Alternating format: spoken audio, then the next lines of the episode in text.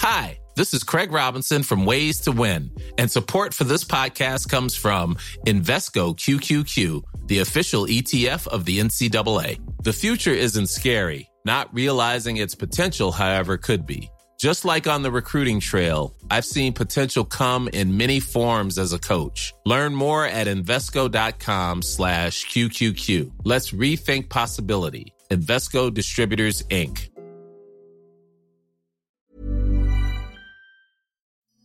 Ich tendiere dazu, den Damen unserer Welt, wenn sie mich denn astrologisch danach fragen, immer vor Männern zu warnen, die keine Freunde haben. Hier ist der astrologische Podcast. Astropod. Willkommen zur neuen Folge des Astropod, des astrologischen Podcasts mit Alexander von Schlieffen und John Ruhrmann. Ja, vielleicht für alle, die jetzt zum ersten Mal eine Folge des Astropod hören, vielleicht stellen wir uns noch mal kurz vor. Alexander, was machen wir hier eigentlich?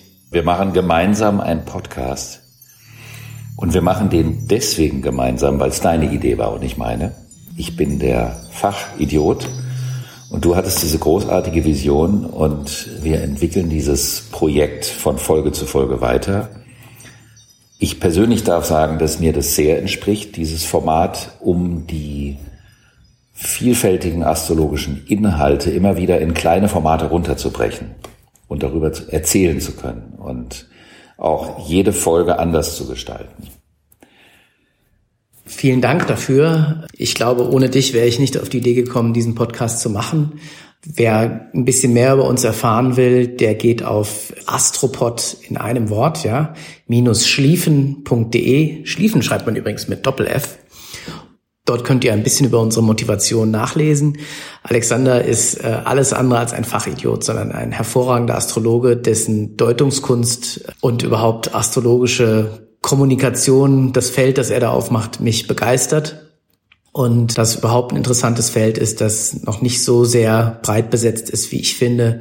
Im Podcast-Universum machen wir diesen Podcast und ich unterhalte mich mit äh, Alexander über Astrologie. Besonders auch in einem größeren Rahmen, was äh, ich besonders spannend finde, weil diese 4000 Jahre alte Kunst der Astrologie, ähm, der Beobachtung der Sterne und in Verbindung bringen, was auf der Welt geschieht. Ja, ich glaube, genau darum geht es in diesem Podcast. Und da will ich einfach mal ein Ereignis aufgreifen, das es jetzt gerade gab und das auch aus astrologischer Sicht interessant sein könnte. Und zwar ist es äh, der berühmte Künstler Christo und äh, seine Frau Jean-Claude, die ähm, übrigens am gleichen Tag und am gleichen Jahr geboren sind da ist jetzt, äh, seine Frau ist schon früher verstorben, und zwar 2009. Aktuell ist Christo verstorben. Und Christo ähm, ist, glaube ich, für viele Leute sehr bekannt dadurch, dass er ähm, kurz nach der deutschen Einheit äh, den Reichstag verhüllt hat und damit natürlich zu enormer Aufmerksamkeit geführt hat. Er hat eine sehr publicity-wirksame Kunst gemacht, weil er quasi mit seiner Kunst direkt in den Wahrnehmungsraum der Menschen gewirkt hat, äh, indem er Dinge, die jeder kennt, verpackt. Also Kunst um seiner selbst willen, würde ich so sagen. Und jetzt mal zurück, die sind beide am gleichen Tag geboren. Und äh, was fällt dir denn dazu ein, vielleicht Alexander, auf astrologischer Ebene? Also Christo und Jean-Claude sind am 13. Juni 1935 geboren.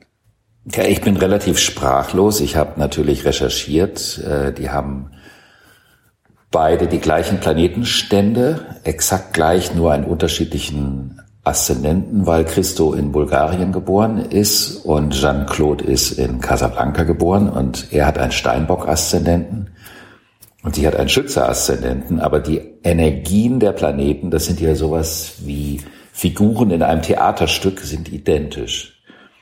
Ich würde normalerweise sagen, das ist ja eine Verdopplung. Es ist ja wirklich zweimal das Gleiche und würde normalerweise auch sagen, wo ist denn dann da die Ergänzung in der ganzen Geschichte? Jetzt ist die Kunstrichtung, aus der sie kommen, wurde Nouveau Realisme, neuer Realismus genannt. Sie haben nämlich Fundstücke aufgegriffen und daraus Werke geschaffen. Das ist eine künstlerische Richtung, die in Paris, in Frankreich, mehr oder weniger begründet wurde. Und dann kann man schon sagen, der hat relativ früh angefangen, die Sachen zu verpacken Und wenn es um das Thema der Ergänzung geht, könnte man die Perspektive auf deren Vita äh, nehmen, dass man sagt, sie haben sich nicht ergänzt, weil sie haben eine Idee und diese Idee ist eine homogene Idee, die sie dann jahrzehntelang gemacht haben. Und da ist in dem Sinne keine Ergänzung, weil es zwar ein Werk ist, was sehr populär ist und viele Menschen kennen und sich immer auf andere Bauwerke bezieht, wodurch ja auch eine politische Implikation in der ganzen Geschichte ist, was in der damaligen Zeit für das Kunstschaffen nicht unrelevant war. Aber man kann schon auch sich die Frage stellen, wie viel Entwicklung in dem gesamten Werk zu sehen ist. Und natürlich hat Entwicklung unheimlich viel mit Ergänzung zu tun. Das heißt also unterschiedliche Charaktere, unterschiedliche Eigenschaften. Das ist ja auch das Schöne an einem Gespräch. Das ist ja auch etwas, was ich sehr inspirierend an unserem Podcast finde, dass immer unterschiedliche Ansichten oder unterschiedliche Erfahrungen, unterschiedliche Empfindungen reingebracht werden und dadurch kommt ein neuer Impuls und dadurch kann man etwas aufgreifen und eine neue Tür aufmachen, auf die man alleine nicht kommen würde. Und für mich persönlich, das ist jetzt eine subjektive Sicht, ist das Werk von Christo und seiner Frau nicht wirklich durch eine faszinierende Entwicklung geprägt. Das rein künstlerisch gesehen. Und vielleicht liegt das ja sogar in der Überlagerung der Sternkonstellation, weil dort eben keine, wie soll ich sagen, keine komplementäre, unbedingt komplementär, okay, wir haben unterschiedliche Aszendenten, aber äh, es scheint auf eine andere Art und Weise vielleicht ausfüllend, aber nicht komplementär in Richtung der Entwicklung gewesen zu sein. Zumindest auf einer künstlerischen Ebene könnte ich mir als Laie diese Mutmaßung vielleicht zutrauen, weiß ich nicht. Aber ich kann mir vorstellen, dass sich viele unserer Hörerinnen und Hörer jetzt wie so viele Menschen fragen, was komplementäre Sternzeichen für Beziehungen bedeuten. Es ist ja quasi äh, die Urkunst der unterhaltenden Astrologie, sich darüber Gedanken zu machen, wer zu wem passt. Da ist aber schon was dran, oder, Alexander? Da ist prinzipiell auf jeden Fall was dran. Äh, von den Zeichen her schon, nur ein jedes individuelles Horoskop ist ja ein recht komplexes Gebilde. Und das kann man dann eben leider, ich würde es ja auch gerne tun, nicht auf ein Zeichen reduzieren. Man müsste da dann im Endeffekt doch mehrere Zeichen, Tierkreiszeichen in Betracht ziehen. Und wenn man sich einfach vorstellt, man wäre mit jemandem liiert, der genauso ist wie man selber, ist die Frage, ob man das möchte oder nicht möchte. Mhm. Nächstes Thema.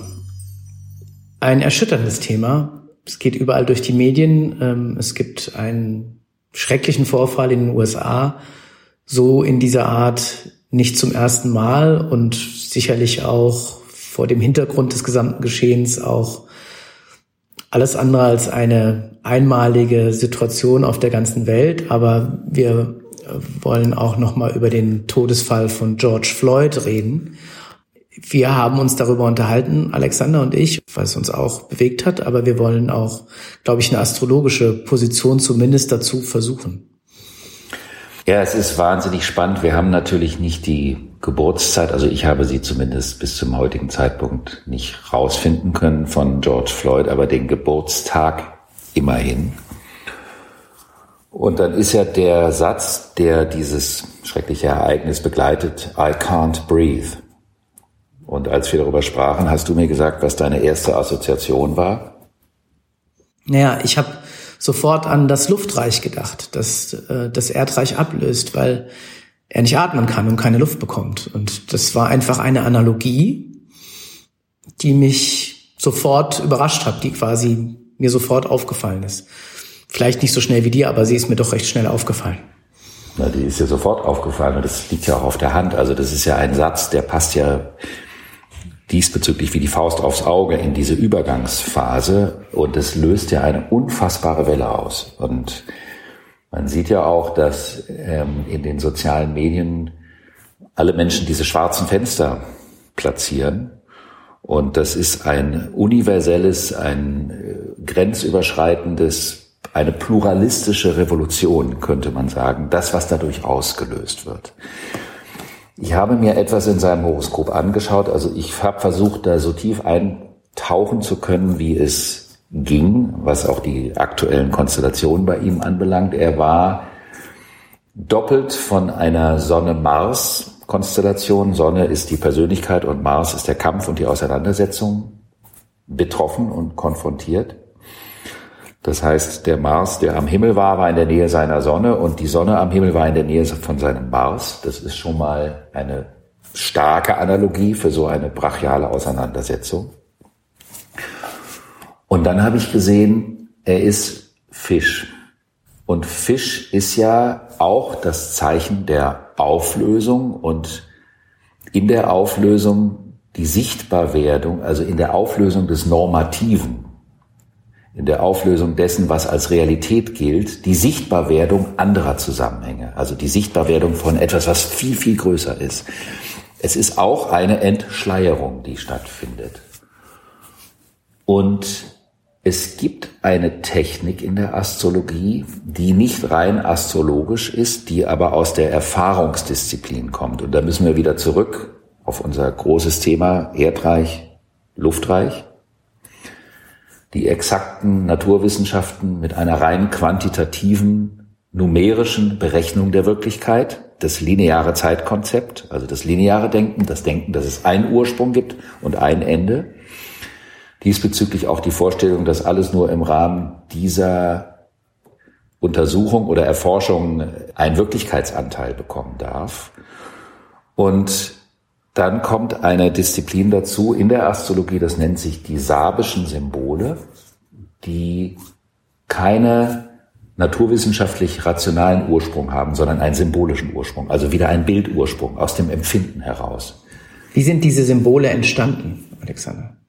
Die sind entstanden von einem Astrologen, der sich damit beschäftigt hat und der hat sich so erzählt man das, so ist es aufgeschrieben, mit einem Medium zusammengesetzt und es ging darum, Informationen über die ganzen Grade des Tierkreises. Der Tierkreis besteht ja aus 360 Grad. Und es ist eine Analogie zu den Tagen im Jahr. Also zu sagen, für jede Gradzahl des Tierkreises entsprechend zu jedem Tag im Jahr eine besondere Interpretation, also die spezifische vitale Qualität des einzelnen Tages zu benennen. Also man sagt, das Potenzial allen Lebens, aller Manifestationen und aller Dinge für jeden individuellen Tag. Es gibt also dadurch 360 sabische Symbole und ich habe mir natürlich dann das sabische Symbol für die Geburtskonstellation, also für den Stand der Sonne im Horoskop von George Floyd angeschaut. Der Satz dazu heißt, ein altes Schwert, welches in vielen Schlachten zum Einsatz kam, wird in einem Museum ausgestellt. Und das fand ich ziemlich beeindruckend, einfach von der Symbolik her, auch von der Inspiration, weil es ja bei dem Vorfall um eine Schlacht geht, die schon älter ist. Und der Rassismus, der gehört in die homogene Welt, also in die Welt der Einseitigkeit, in die Welt, zu der man sagen kann, die die Unterschiedlichkeiten, die Pluralismen, die Vielfalt, die Heterogenität nicht wertschätzt. Und es wurden schon viele Schlachten im Rahmen des Rassismus ausgefochten. Und jetzt wird das zur Schau gestellt. Das heißt also, die Symbolkraft, die in dieser Gradzahl liegt, ist unglaublich. Es ist so, wie als ob dieser Mann zu einem Symbol wie ein Schwert für den Kampf des Rassismus wird. Und das finde ich sehr eindrücklich vor dem Hintergrund, dass er Fisch seiend, also von dem Tierkreiszeichen, I'm Sandra, and I'm just the professional your small business was looking for. But you didn't hire me because you didn't use LinkedIn jobs. LinkedIn has professionals you can't find anywhere else, including those who aren't actively looking for a new job but might be open to the perfect role, like me. In a given month, over 70% of LinkedIn users don't visit other leading job sites. So if you're not looking on LinkedIn, you'll miss out on great candidates like Sandra. Start hiring professionals like a professional. Post your free job on linkedin.com/people today. Dadurch auch zu einem Märtyrer wird. Denn Fisch ist das Zeichen der Märtyrer, die, indem sie eine Schlacht ausfechten, und das könnte man jetzt, wenn man das versucht, ich meine das in keiner Weise respektlos, die letzte Schlacht von ihm, die er gefochten hat, macht ihn zum Märtyrer und löst eine gigantische Welle der Solidarität, grenzübergreifend, kulturübergreifend, rassenübergreifend, wenn man das so sagen darf, also das Gegenkonzept zum Rassismus aus und die ganze Welt reagiert auf diesen Vorfall mit einem ganz klaren Nein. Und dieses Nein ist einfach ein schwarzer Screen. Und das vor dem Hintergrund I can't breathe, so nach dem Motto, ich kann die Intoleranz einer homogenen Weltsicht nicht mehr ertragen. Und das ist das, was wir, wir brauchen frische Luft. Wir brauchen die Luft der Heterogenität. Wir brauchen die Luft der Vielfalt für das neue Luftreich. Solche Assoziationen sind mir gekommen, als ich das sabische Symbol von seinem Sonnenstand mir angeschaut habe.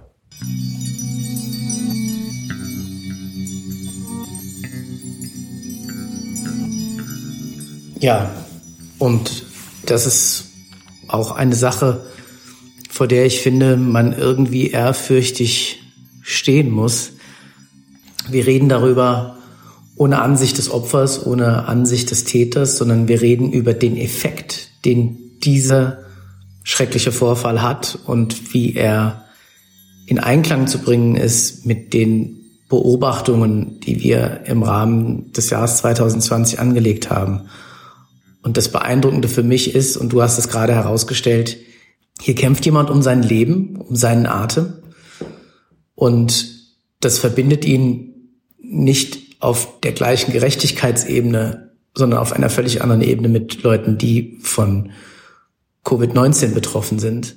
Aber es ist eben diese Analogie der Kollaboration, die auch da drin steht. Der, der Fall George Floyd sorgt dazu, dass auf kollaborativer Ebene ein Protest entsteht, auch teilweise ein gewaltsamer Protest, der weitere schlimme Folgen nach sich zieht in den USA, ähm, den man verstehen muss, den man einordnen muss, aber auch einen positiven Effekt. Ähm, so entstehen wahrscheinlich Mythen, so entstehen auch die Legenden unserer Zeit. Und der negative Effekt des Coronavirus sorgt auch in einer anderen Art und Weise für Vernetzung. Und ich finde, dass das die Analogie ist, die mich so beeindruckt, die wir finden, wenn das Luftreich nun beginnt. Ja, es ist eine absolute Nicht-Akzeptanz dieser Einseitigkeit, die dadurch provoziert wird. Und das ist eine Kraft. Es ist mhm. eine Kraft, die mehr mit dem Luft als mit dem Erdreich zu tun hat. Mhm. Ich weiß jetzt natürlich nicht, ob meine Interpretation oder meine Beobachtung deiner entspricht, aber äh, ich glaube, wir, wir bewegen uns auf parallelen Linien. Dies, dies wir ergänzen uns. Ja. Das ist ja das Thema. Das ist deswegen auch spannend, weil vom 7. bis zum 13. Juni auch dementsprechende Konstellationen am Himmel nochmal auftauchen. Also wie eine Art Nachhall, eine Art Nachschwingung, nämlich am 7. Juni was am 6. Juni schon begonnen hat, aber noch in den siebten Reihen wirkt, gibt es eine Spannung zwischen Sonne und Mars. Sonne symbolisiert das verantwortungsvolle Bewusstsein und Mars ist der Krieger.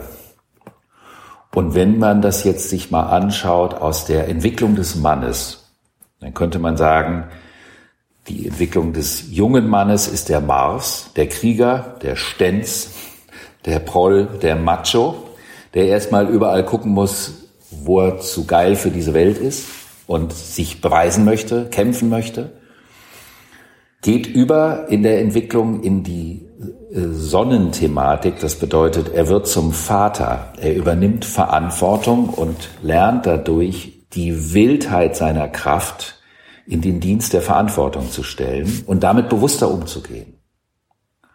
Und dann würde die dritte Phase der Entwicklung, das ist also ein Drei-Stufen-Modell, wovon es auch ein wunderbares Bild von dem italienischen Maler Tizian gibt, die drei Alter, der junge Mann, der reife Mann und der weise Mann, der weise greise Mann. Die dritte Phase wäre der Saturn. Das ist, wenn die Erfahrung zu einer Weitsicht, zu einer Art Weisheit führt, die aber eben nicht intellektuell gelernt sein kann, sondern die wirklich was mit der erlebten Auseinandersetzung mit den Urprinzipien des Kampfes und der Verantwortung Mars und Sonne zu tun hat. Wenn ein Mann eine Spannung zwischen Sonne und Mars in seinem Horoskop hat, dann kann das ein Indikator dafür sein, dass er eine Schwierigkeit damit hat, vom Jüngling zum reifen Mann zu werden. Und dass er das Bedürfnis hat, es gibt dazu auch eine Analogie bei den Frauen, die ist nur in dieser Woche nicht das astrologische Thema, das sind die Damen, die dann mit ihren Töchtern shoppen gehen und genauso gestylt sind wie die Töchter. Und dass man sich die Frage stellt, wer von beiden ist denn jetzt, sind das Schwestern oder äh, sind die unterschiedlichen Altersgruppen zuzuordnen. So gibt es das eben bei den Männern, dass sie auch im fortgerückten Alter das Bedürfnis haben, sich mit Primärattributen eine Form der Männlichkeit äh, anzulegen, weil sie den Schritt in eine bestimmte Reife irgendetwas in ihnen verweigert. Dann gibt es aber auch die Thematik, dass wenn jemand dieses in seinem Geburtshoroskop als Thema hat, dass es eine Rivalitätsthematik gibt. Also dass man das Gefühl hat, aufgrund dieser Unsicherheit, dass andere Männer immer Rivalen sind. Was zum Beispiel dazu führen kann, dass man es Schwierigkeiten hat mit Männerfreundschaften. Weil ein anderer Mann wird nur als Rivale, nicht als Kumpel erlebt. Oder dass man Schwierigkeiten mit Autoritäten hat, weil man seinen inneren Hengst noch nicht so richtig im Griff hat. Oder aber auch eine überfällige Konfrontation, zu der man bisher aufgrund von einem mangelnden Mut noch nicht bereit war. Also ein spannendes, eine spannungsgeladene Konstellation, die man aber definitiv nutzen kann. Okay, und dann haben wir noch zwei weitere Konstellationen, die sich darauf beziehen, weil nämlich am 11. Juni die Sonne in Spannung zum Neptun geht und am 13. Juni der Mars auf den Neptun geht. Das heißt also dieses Sonne-Mars-Thema, Triebkraft und Verantwortung darüber werden konfrontiert mit dem Thema der größtmöglichen Grenzüberschreitung. Das heißt, es können Situationen auftauchen, wo man sich fragt, die Bedeutung meiner Autorität im Konflikt mit einer Situation, wo ich mich aber fragen kann, ist es sinnvoll dagegen aufzubegehren? Oder geht es nicht sogar eher darum, eine Situation, die sich gerade als Spannung einstellt, aus der größtmöglichen Perspektive zu betrachten und zu sehen, dass vielleicht sogar ein Verzicht auf ein Dominanzverhalten einen relevanten Beitrag zum großen Ganzen sein kann. Wir waren ja eben bei Freundschaft auch zwischen Männern. Ich finde, Freundschaft ist ein, ist ein ganz wichtiges Thema nochmal im Leben. Ich glaube, dass Freundschaften wirklich lebensbestimmend sind und dass das direkte Umfeld, das man hat und das durch Freundschaften geprägt sind, wahrscheinlich ab einem gewissen Alter einen höheren Einfluss auf das Leben hat als zum Beispiel die Eltern. Die haben einen sehr, sehr hohen Einfluss, aber irgendwann koppelt man sich davon ab. Und dann sind, glaube ich, gerade Freundschaften besonders wichtig, weil sie auf einem gegenseitigen Verhältnis zwischen Sympathie und Vertrauen beruhen und weil sie auch etwas mit Interessen oder Komplementären zu tun haben. Was das Thema der Freundschaft anbelangt, ich tendiere dazu, den Damen unserer Welt, wenn sie mich denn astrologisch danach fragen, immer vor Männern zu warnen, die keine Freunde haben. Weil es nicht ungefährlich ist, wenn ein Mann sich ausschließlich auf Frauen bezieht und seine Männlichkeit, Sonne und Mars, ausschließlich aus seiner Männlichkeit gegenüber dem Weiblichen definiert und sich nicht auch in der fruchtbaren Spannung mit dem gleichen Geschlecht auseinandersetzt, also dem versucht auszuweichen. Und das ist natürlich auch ein spannendes Thema die direkte Konfrontation und das Zusammenwirken. Und dann würde ich gerne noch einen kleinen Begriff zu dem Thema Freundschaft dazu addieren, nämlich Wahlverwandtschaft. Von Goethe so schön, gibt ein Buch von ihm, Wahlverwandtschaft. Es gibt ein schönes Buch von Goethe zu diesem Thema. Weil die Beziehung zur Freundschaft hat ja was mit einer Verwandtschaft zu tun, die nicht auf der Blutsbande, sondern auf der freien Wahl, also auf der Individualität der Persönlichkeit und nicht auf der Sippenzugehörigkeit der Persönlichkeit basiert.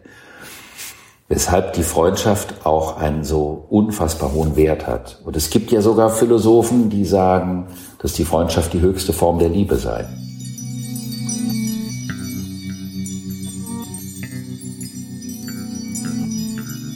Auf jeden Fall könnte man sagen, eine Freundschaft kann das ganze Leben bleiben. Partner können gehen und kommen.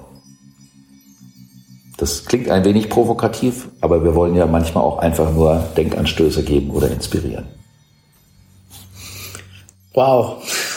Ich glaube, dass jegliche Form der menschlichen Beziehung immer auch ein Angebot ist, ein wechselseitiges Angebot, das angenommen wird oder nicht. Die Freundschaft, wer den Wikipedia-Artikel aufschlägt, dem wird mal deutlich, wie lange schon Menschen über Freundschaft nachdenken und was es für ein tiefgreifendes Thema in allen großen Erzählungen ist und durch welche Kulturkreise diese Thematik bemüht wird. Ähm, sie ist älter als die hier in diesem Podcast angesprochene Astrologie, die wahrscheinlich in dieser Form, wie wir sie besprechen, irgendwie vor 4000 Jahren war, den Anfang genommen hat, vielleicht aber auch noch viel älter ist. Aber wahrscheinlich ist die Freundschaft noch älter. Das ist auch gut so. Das ist ja das Schöne am linearen versus zyklischen Zeitverständnis, dass das zyklische Zeitverständnis den Anfangspunkt nicht braucht, weil ja alles immer wiederkehrt. Aber das lineare Zeitverständnis hat eine Vorstellung von einem absoluten Anfang und einem absoluten Ende. Was wir uns als Lebewesen in echt, so wie die Kinder immer sagen, gar nicht nachfühlen können wir Lebewesen auf den sich drehenden Planeten mit den ganzen sich um uns drehenden anderen Planeten, wir sind von unserem Empfinden her nur dem Zyklischen affin. Wir müssen unseren Kopf anstrengen, um in das Lineare reinzukommen. Und das ist ein spannender Aspekt. Aber den werden wir auch in den kommenden Folgen immer wieder aufgreifen, weil das ist das große Thema des Übergangs zwischen dem Erd- und dem Luftreich. Man kann also in der gesamten Woche darauf achten, ob Rivalitätsempfindungen, die man hat, wirklich der Situation geschuldet sind oder ob sie ein Hinweis auf eine innere Unreife sein könnten. Und dann kann man mit dieser Konstellation einen wunderbaren Entwicklungsschritt machen.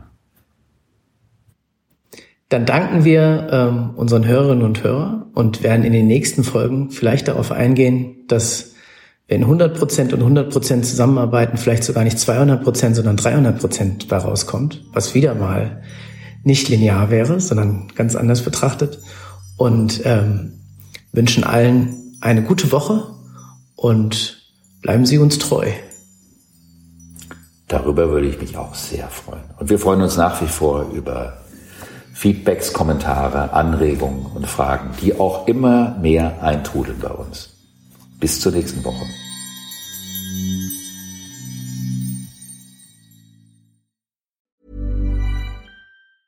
A lot can happen in the next three years. Like a chatbot may be your new best friend. But what won't change? Needing health insurance. United Healthcare Tri Term Medical Plans are available for these changing times Underwritten by Golden Rule Insurance Company, they offer budget-friendly, flexible coverage for people who are in between jobs or missed open enrollment. The plans last nearly three years in some states, with access to a nationwide network of doctors and hospitals. So for whatever tomorrow brings, United Healthcare Tri-Term Medical Plans may be for you. Learn more at uh1.com.